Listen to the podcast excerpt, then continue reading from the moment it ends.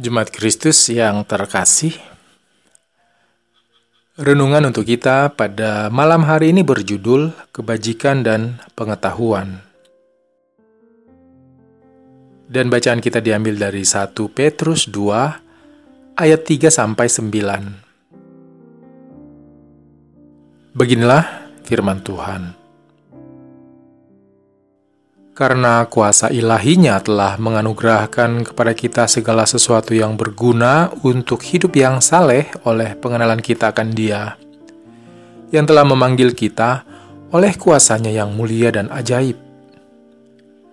Dengan jalan itu, ia telah menganugerahkan kepada kita janji-janji yang berharga dan yang sangat besar, supaya olehnya kamu boleh mengambil bagian dalam kodrat ilahi dan luput dari hawa nafsu duniawi yang membinasakan dunia. Justru karena itu, kamu harus dengan sungguh-sungguh berusaha untuk menambahkan kepada imanmu kebajikan, dan kepada kebajikan pengetahuan, dan kepada pengetahuan penguasaan diri kepada penguasaan diri, ketekunan, dan kepada ketekunan, kesalehan, dan kepada kesalehan, kasih akan saudara-saudara, dan kepada kasih akan saudara-saudara, kasih akan semua orang. Sebab, apabila semuanya itu ada padamu dengan berlimpah-limpah, kamu akan dibuatnya menjadi giat dan berhasil dalam pengenalanmu akan Yesus Kristus Tuhan kita. Tetapi, barang siapa tidak memiliki semuanya itu, ia menjadi buta dan picik, karena ia lupa bahwa dosa-dosanya yang dahulu telah dihapuskan. Bila kita menemui masalah, selain berdoa dan memohon pimpinan Tuhan, kita pasti berupaya untuk bertemu dengan orang-orang yang dianggap bijak serta memiliki pemahaman yang luas serta dinilai dapat diandalkan. Orang yang memiliki kebajikan dan pengetahuan akan banyak dicari orang karena dari perkataan orang seperti itu muncul hal-hal baik untuk kita lakukan. Atau setidaknya akan membuat hati kita lebih tentram dan yakin menghadapi masalah yang timbul. Masalahnya, lebih banyak jumlah orang yang hidup dalam kecerobohan daripada orang yang memiliki kebajikan dan pengetahuan dalam hidupnya. Ini yang sering menjadi kesulitan dan kendala bagi banyak orang.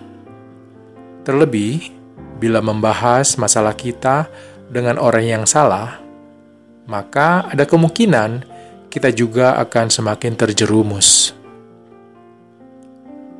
Untuk memiliki pengetahuan dan kebajikan hidup itu, bisa dikatakan gampang-gampang susah. Dikatakan gampang karena melalui hal-hal yang paling sederhana pun kita dapat belajar, tak harus mengenyam pendidikan formal. Dinilai sulit karena itu merupakan proses yang panjang, bahkan sampai kita meninggal. Proses belajar itu tak akan pernah berhenti sedetik pun Tergantung kita, apakah terus memiliki kesadaran untuk mau belajar. Menjadi murid Kristus, kita diajak untuk memperjuangkan itu. Bukan malah enak dan nyaman hidup dalam kecerobohan dan kebodohan.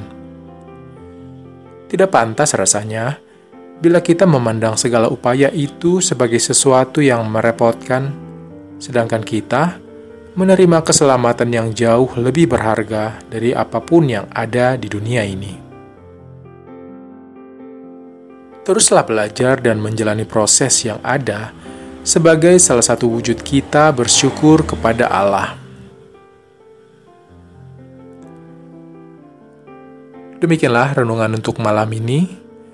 Semoga damai sejahtera dari Tuhan kita Yesus Kristus tetap memenuhi hati dan pikiran kita Amin.